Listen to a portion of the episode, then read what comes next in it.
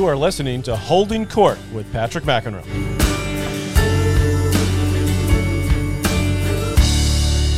Thanks to Ria Eyewear for sponsoring this episode of Holding Court. I've been wearing Ria since last year. During the pandemic, I started teaching more lessons than ever before, especially outside.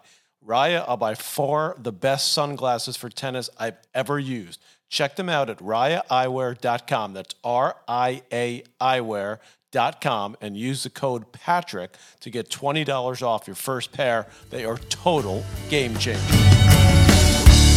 All right, time for another edition of Holding Court. Patrick McEnroe here, and this is uh, truly an honor and a privilege to have this man on. Uh, Pico Iyer is is one of the great writers in in our generation. Really, he's been he's published over 15, 15 books into over 20 languages. He's written for Time Magazine for many, many years and, and plenty of others, including the New York Times. And I have to tell you, Mr. Iyer, um, having done a, a little more homework on you just in the last couple of weeks uh, and learning about your life and what you've done and uh, especially listening to your four TED Talks, which I think have already received more than 10 million views.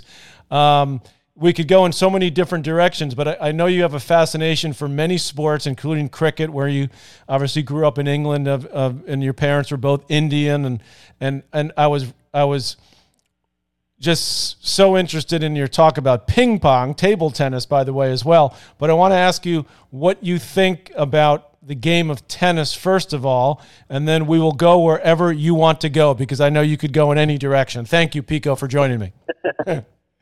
uh, thank you, Patrick. Really, I can't tell you how thrilled I am to be here. needless to say, I've been watching you play and listening to you and watching you uh, call games for as long as I can remember, almost. So I never expected I'd get a chance to talk to you in person.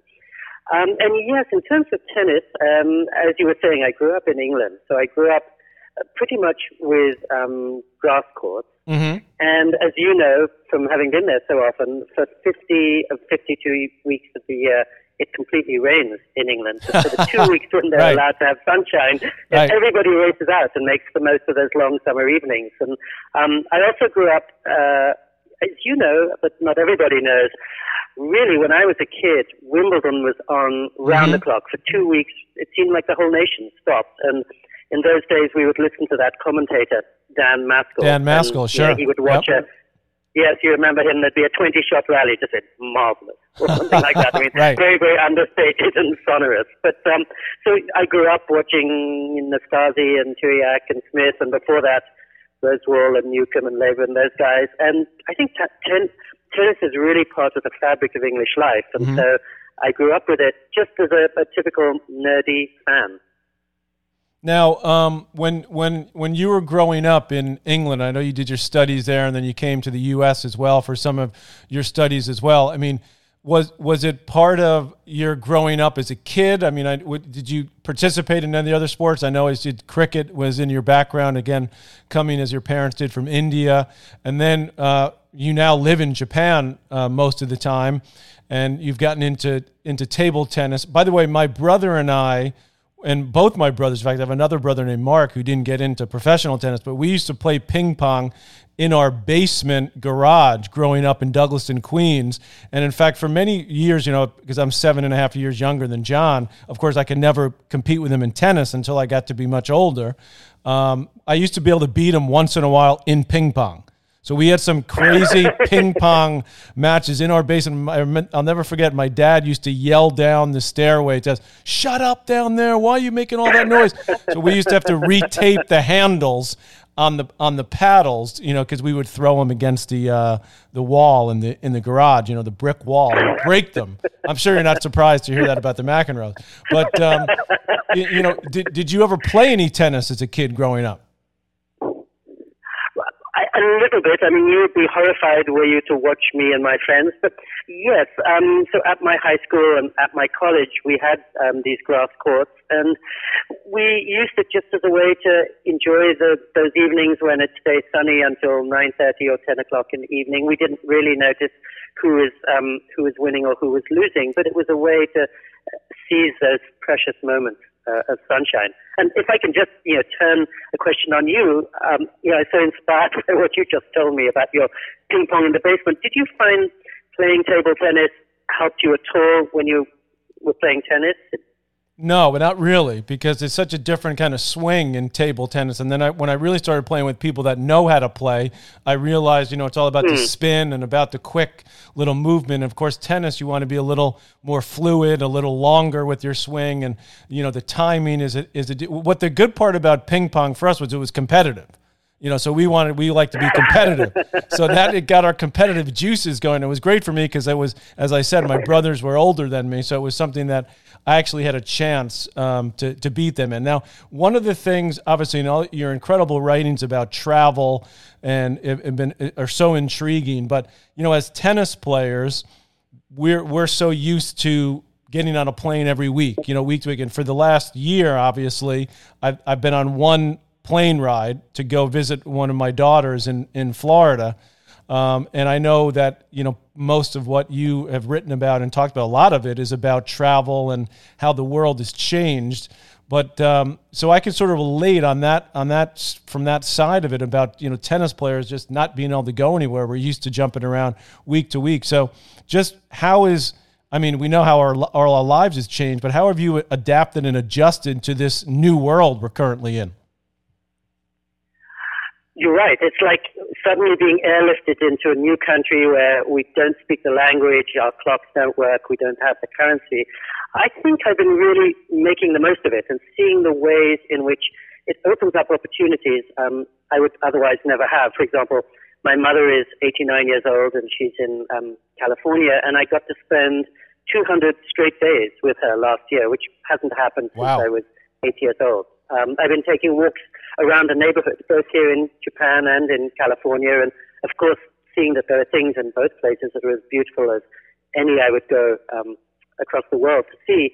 And then, of course, as a writer, my job takes place at my desk, and so it's been kind of a luxury to get to spend literally every day um, at my desk for the last 12 months. And you're right, much of the time, my schedule is probably a little like yours. I'm always on a plane, permanently jet lagged, flying from midsummer to midwinter in, in an evening, getting a cold, realizing I've left my shaver, you know, six cities back there.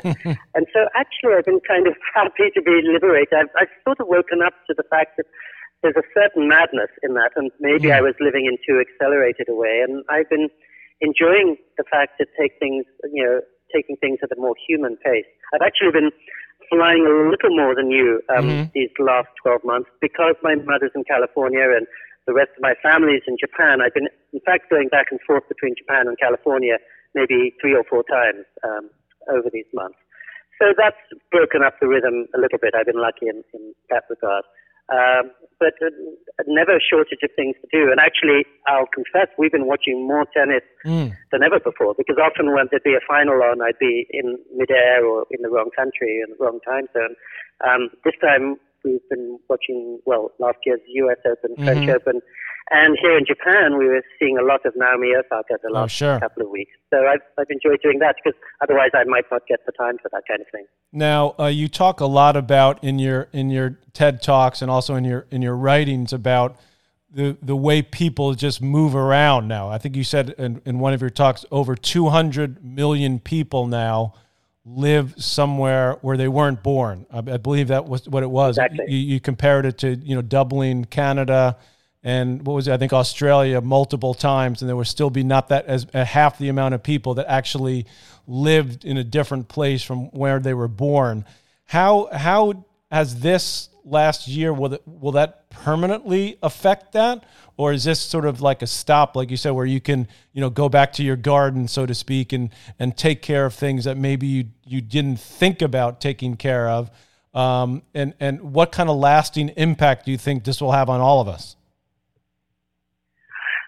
well, I should say every prediction I've made these last 12 months has been wrong. So I have no confidence in being able to see the future.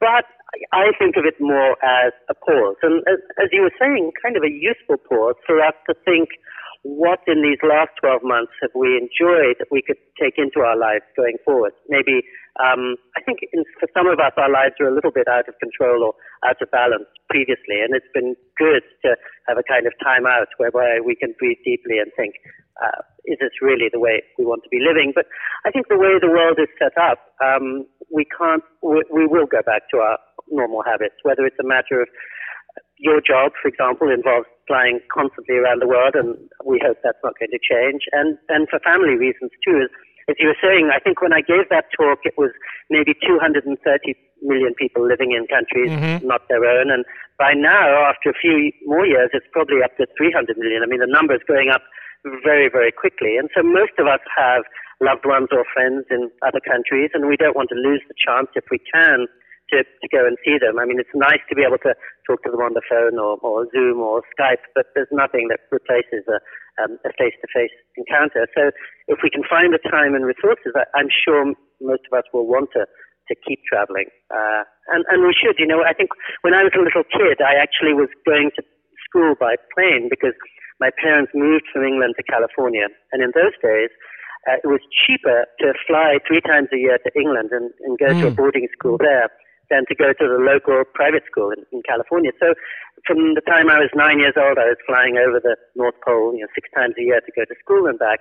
But I also thought, well, what an amazing opportunity. My grandparents could never have imagined this. And you and I are almost part of the first generation that can dream of being in, in Paris or Australia tomorrow. And I remember as a kid, I thought, I don't want to let this special opportunity get away from me. If, if I can, I'd love to see the world because no human being has really been able to uh, until very recently. Yeah, we've both been sort of lucky in that we lived the peripatetic life of uh, you, a writer, you know, uh, traveling the world, and me, of a tennis pro, landing in new places. You said living today in Australia time. I was, by the way, living Australia time while in Connecticut because we weren't able to actually go to Australia because of the pandemic.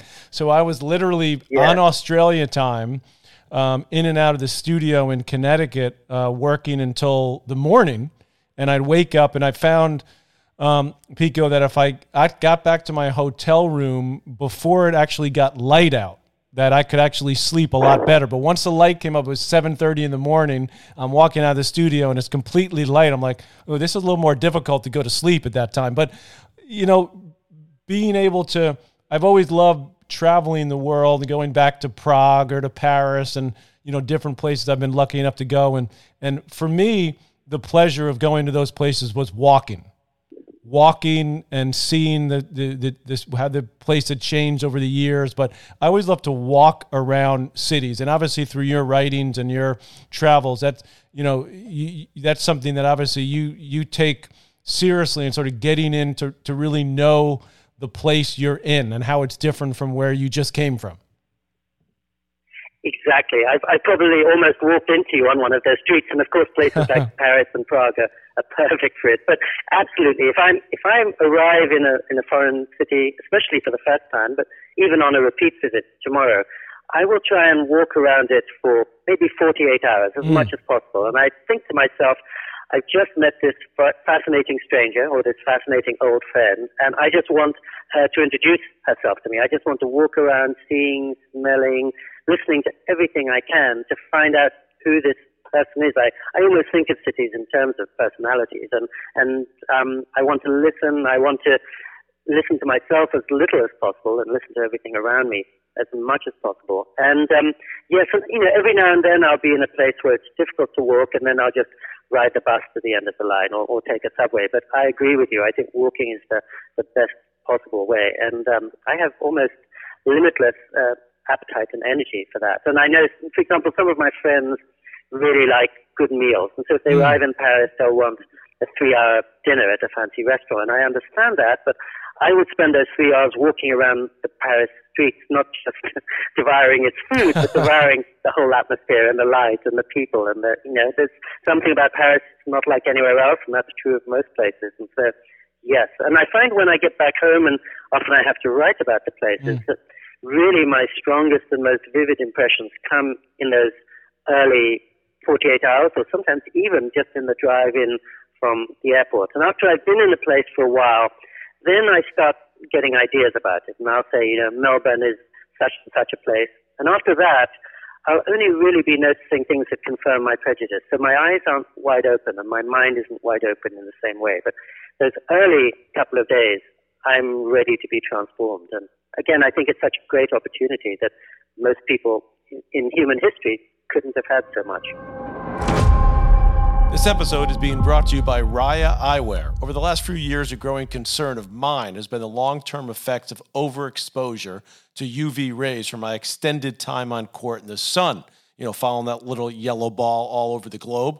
Well, I was also just tired of squinting on sunny days, but my fear was always that wearing sunglasses to protect my eyes would affect the way I hit the ball. Well, last year, especially during the pandemic last summer, I came across Ria, and I'm so, so glad that I did. Ria is changing the way tennis players see the game and protect their most important performance asset, their vision. All of their eyewear is handcrafted in Italy and built specifically to enhance ball contrast and provide protection from those harmful UV rays. There's no question that they help me see the ball better, they relax my eyes in the sun, and they've become an essential part of my tennis experience. Check them out at riaeyewear.com. That's R I A eyewear.com. Use the code Patrick to get $20 off your first pair. I promise you will love these sunglasses. How does it feel to be one of the, the, the great writers or generation, I guess, of, of relatively recent writers that have made you know travel writing into something more than hey this is the place to go? I mean you've made it more serious. You've made it so much more literary. And was that something you always wanted to do or was that just because of how you grew up? Is it something you sort of fell into as you became you know a, a quote unquote professional writer you literally took the words out of my mouth because i was going to say i fell into it and exactly what you were saying um, at the end of your question. In other words, having grown up going back and forth to school by plane, and then I remember when I was 17, I actually spent every season in a different continent. I mm. um, I spent one summer visiting all my relatives in India, whom I'd never met before, and then I spent my last semester at school back in England, and then I came to California and I worked as a busboy in a Mexican restaurant to save up some money. And then I got into a bus and I traveled all around Central and South America for three or four months. And so by the time I arrived at college at the end of that year, I thought, well, the road is, has really probably taught me much more than any classroom would. And I think almost as you were suggesting, it, it's so wonderful to travel for a living. Why don't I see if I can do that? And through no grace of my own, my just my background has equipped me well for that. And I, I remember when I was a kid, I thought, well, the good thing about growing up with Indian parents and an English voice and an American green card is that everything's interesting to me. If I went to India, it was like a foreign country. Mm. And even after being based in the US for a long time, the United States is still a little foreign to me and interesting. And England, I've barely spent time in since I was 21. So that too is, is fascinating for me in the way. So I felt that growing up in this way, I couldn't take anything for granted and that everything would be interesting and that just my background had equipped me for that. Probably didn't equip me so much for staying in one place or mm-hmm. being a, a, steady citizen, but uh, but it has opened that door at least. As I was listening to um, a few of your TED talks over the course of the last few weeks, I kept wanting to pull over to write down some of these great lines. You said, of course, I was I, I decided, you know, driving around New York City, I better not do that, but I want to quote one, one, of your great quotes that I did that I did write down, and you said this: "I'm a multinational soul on a multinational globe, on which more and more countries are as polyglot and restless as airports. Taking planes seems as natural to me as picking up the phone or going to school. I fold up myself and carried it around as if it were an overnight bag." So, so I mean, I love that. Thank That's you. absolutely brilliant. Well, and as you were saying, you can relate to it, and more and more people, whether they're in uh, overseas executives or in the army or in the diplomatic corps, but more and more of us are, are living uh, in that way, and uh, and it's something entirely new. In fact, I think after I wrote um, a piece along those lines, I had a brilliant editor who said, "Why don't you go and just live in Los Angeles Airport for two weeks and take it?" Yeah, I know it's an wow. exercise in masochism. It right. the worst trip I've ever taken, but oh. it was an interesting trip because they said this is kind of like the, the global city of the future, that all countries of the world are coming together under a single roof. Nobody necessarily knows who anybody else is or how to talk to anybody else. But here it is all in one place. And um, this was before 9-11, so mm. it was hmm. easier to walk in and out of terminals. Um, right. As I say, it was really tiring because people were often in a state of stress at the airport. But it did seem to me that cities were coming to look more and more like airports, and therefore airports in some ways are like whole cities unto themselves, as, as you know from you've you've spent a lot of your life living in them too. I know. It's a, it's absolutely amazing how you uh, put put into these great words and the, and the other thing I, I one of the other things that I noted in one of your talks was you, you talk about you know a couple meeting and the ones of uh, you know German African parents and another ones of yes. two different and coming together and uh, you know creating some a, a, a, you know falling in love getting married moving to New York City creating a young daughter who then has little hints of all of these different backgrounds, different cultures, you know, bringing into the world. Isn't that so amazing? And does it, I guess my, my question is, does it trouble you seeing some of the, you know, things that are happening in, in our country here in the United States and even in some of the European countries, you know, with this rise of, of nationalism in, in many of these places, particularly uh, you know, just from being here and paying attention to the news for the last year here in the U.S. Where where where does where does that fall in, you know, your your outlook of the way you know the world is progressing, right? To that this becomes normal, and this is seems to me as a couple of steps backwards. Yeah, or a couple of steps to the side, maybe. Mm-hmm. I mean, I almost feel that nationalism is on the rise because it's on the run, because its mm. back is against the wall, and it can see that the world is moving in one direction. And a mm-hmm. friend of mine was saying, you know, once it's out of the box, it can't be put mm. back in the box. And people are trying to pull us back into the simpler world of the past and you know, right. black and white divisions of the past. But mm-hmm. I don't think um, it it can happen because even if we're not moving very much, as you were saying with the example of, let's say, a, a Thai man who marries a, a Swedish woman and mm-hmm. their daughter grows up in New York City, and then that daughter is probably going to marry somebody who's got lots of cultures inside him, and then their kids will have even more cultures, and it just continues like right. that. Um, very, very quickly, and borders are dissolving. And I can see why that's troubling to people because borders make the world simple and easy mm-hmm. to read, and they give us a certain sense of security. So I think human beings will always form into tribes, and even if we can't be defined by nationalities, we'll probably find other ways to define one another um, so that we have a, a, sense of who we are by having a sense of who they are. In other words, I don't think we'll ever become one great happy family. But I do think that nationalities are less and less important. And, uh, you know, one result of my traveling so much is that Time magazine used to send me to all the Olympic Games, and I used mm. to be mm. the, the main writer covering all the sports. And of course, as a sports fan, what I've delighted in, over, even over the last 30 years, is seeing how that's a perfect example of globalism. When I watch mm-hmm. tennis players um, giving interviews, I almost lose a sense of who is from what country because they all seem to be fluent sure. in English and they're all part of this, um, as you know much better than I, this great international network. When I was growing up as a kid, everyone in England was watching soccer, and I remember, let's say in 1969, there was one black player in the whole English First Division. So out of 300 players, there was one guy who was colored. And now, of course, if you watch soccer from any country in the world, uh, right. half the players, yeah, almost all the players are from somewhere else in exactly that same way. Uh, or the Olympics too, somebody who's running from Denmark is very likely to have a dark skin. So I, I don't think that can be reversed, and I can see why people really unsettled by it, but uh, it's too late.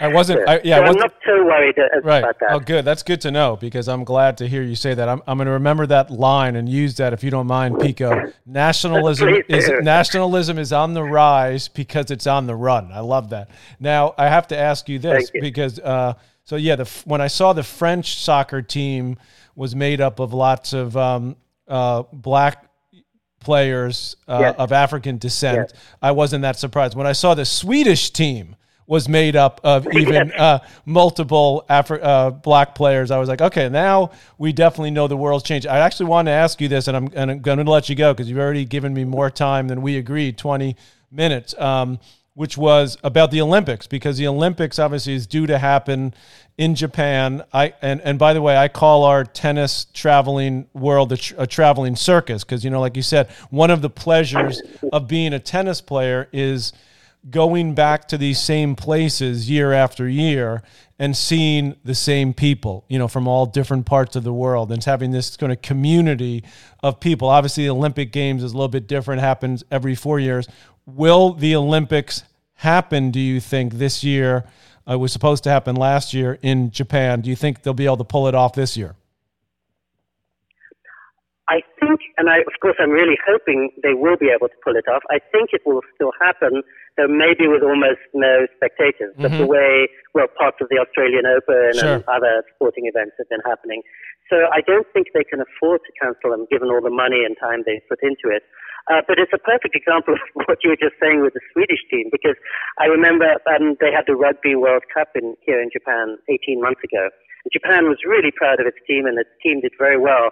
And if you looked at the team, almost everybody in the Japanese team was from Fiji or New Zealand or somewhere else, which is why they were so good at rugby. And right. I think the, the face of this coming Tokyo Olympics is Naomi Osaka. I mean, I think mm-hmm. she's really being presented as the representative of this. And when I listen to her speak and I see her sense of sportsmanship and um, kind of shyness and sweetness, and even her face looks very Japanese to me, but yes. I think a lot of her strength and power must come from her Haitian father. And it's an interesting thing because, as you know from having been here many times, Japan is a fairly homogeneous culture, but even they have had to accept that a half Haitian woman might be the representative of of the new Japan, and especially in the context of, of the Olympics. It doesn't. I remember in I think it was the last Olympics, Japan did unusually well, but that's because nearly all their athletes were half Ghanaian, half Trinidadian, half New Zealand, whatever, and they looked pretty much like the Swedish or the, the right. French team. And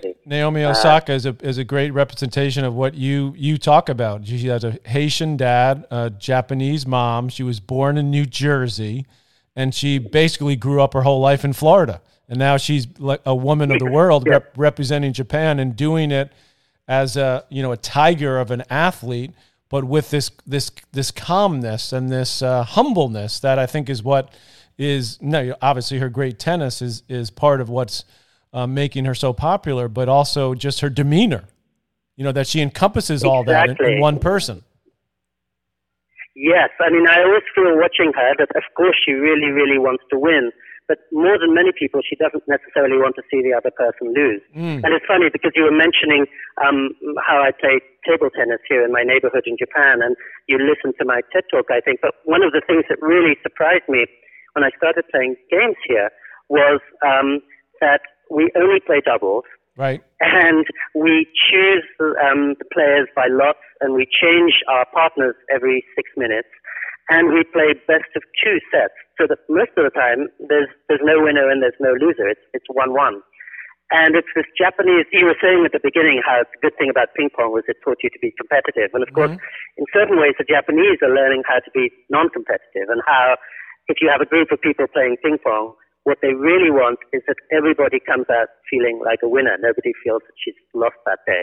Um, and when I watch Naomi Osaka, I see a bit of that spirit when she apologizes for winning right. and, right. and is, is so kind to the people that she's defeated as if they're winners too. Um, so I think that's an interesting thing that you know Japan gives yep. us a whole different vision about what competition is, is and, meant to be. And I want you to know that since I listened to that, I am f- trying to figure out in my mind ways to come up with games at our junior tennis academy that my brother and I run here in New York. So I'm spending all my days when I'm not on TV working with kids and helping them, uh, well, hopefully helping them in life, but you know, through tennis. But I, that concept is so interesting because the kids get so we have this game called up and down. You know, if you win the, game, you go up. If you lose, you go down. So I'm I'm going to be coming up, Pico, with games over the next couple of weeks that I'm going to spread to our coaches.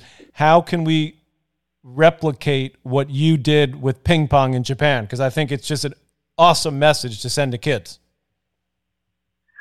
I love that. Actually, uh, funnily enough, right after I gave that talk, somebody came up to me and he told me that the Norwegian team had done amazingly well in the Winter Olympics, maybe mm-hmm. two or six years ago, and everybody was trying to figure out how they got the most medals per capita ever, or something like that. And it, they, they learned that after the age of 12 or something, there were no winners or losers in, right. in Norway. So they were using those kind of principles, and they'd come up with this incredibly winning strategy, actually. So yeah, it'd be a fun thing for you to try out with uh, with the with the kids in the academy. Um, because I, you know, when I watch tennis as a you know just ignorant amateur, I feel that most of the game is is mental. Mm-hmm. And of course, really wanting to win is a great asset. But I wonder if doing something in the other direction might give you an advantage too, as you said, in terms of calmness or keeping control of your emotions. Well, well, as you there's probably certain players who yeah. who've done really well for that very reason by by keeping their uh, heart rate very very low. Exactly. Well, as you said in some of your talks, also be going inward and some solitude and being within yourself, and therefore being calm and not as jumpy can be a very good thing. And we've certainly all been in some ways forced to do this. But I want to tell you, Pico, it's been an absolute pleasure to um, to speak with you. I really appreciate you doing it, and uh, I've already I've, I've learned even more than I thought that I could, and paying attention to you and all you've done, and uh, listening to your words of wisdom. I hope I get to meet you one day in person. I hope so too, Patrick. Thank you very much, and thank you for everything you've given to the game and everything you've given to us who follow the game on TV. So it's really been a delight to talk to you. And and I look forward to uh, when we can get back to some sort of normalcy and you're and reading and hearing about your next adve- adventures around the world. Good. I hope I'll see you at the Olympics one of these years. okay. Take care. Pico Iyer, everyone, Thank on Holding you. Court. Thank you so much. Holding Court with Patrick McEnroe is powered by Mudhouse Media.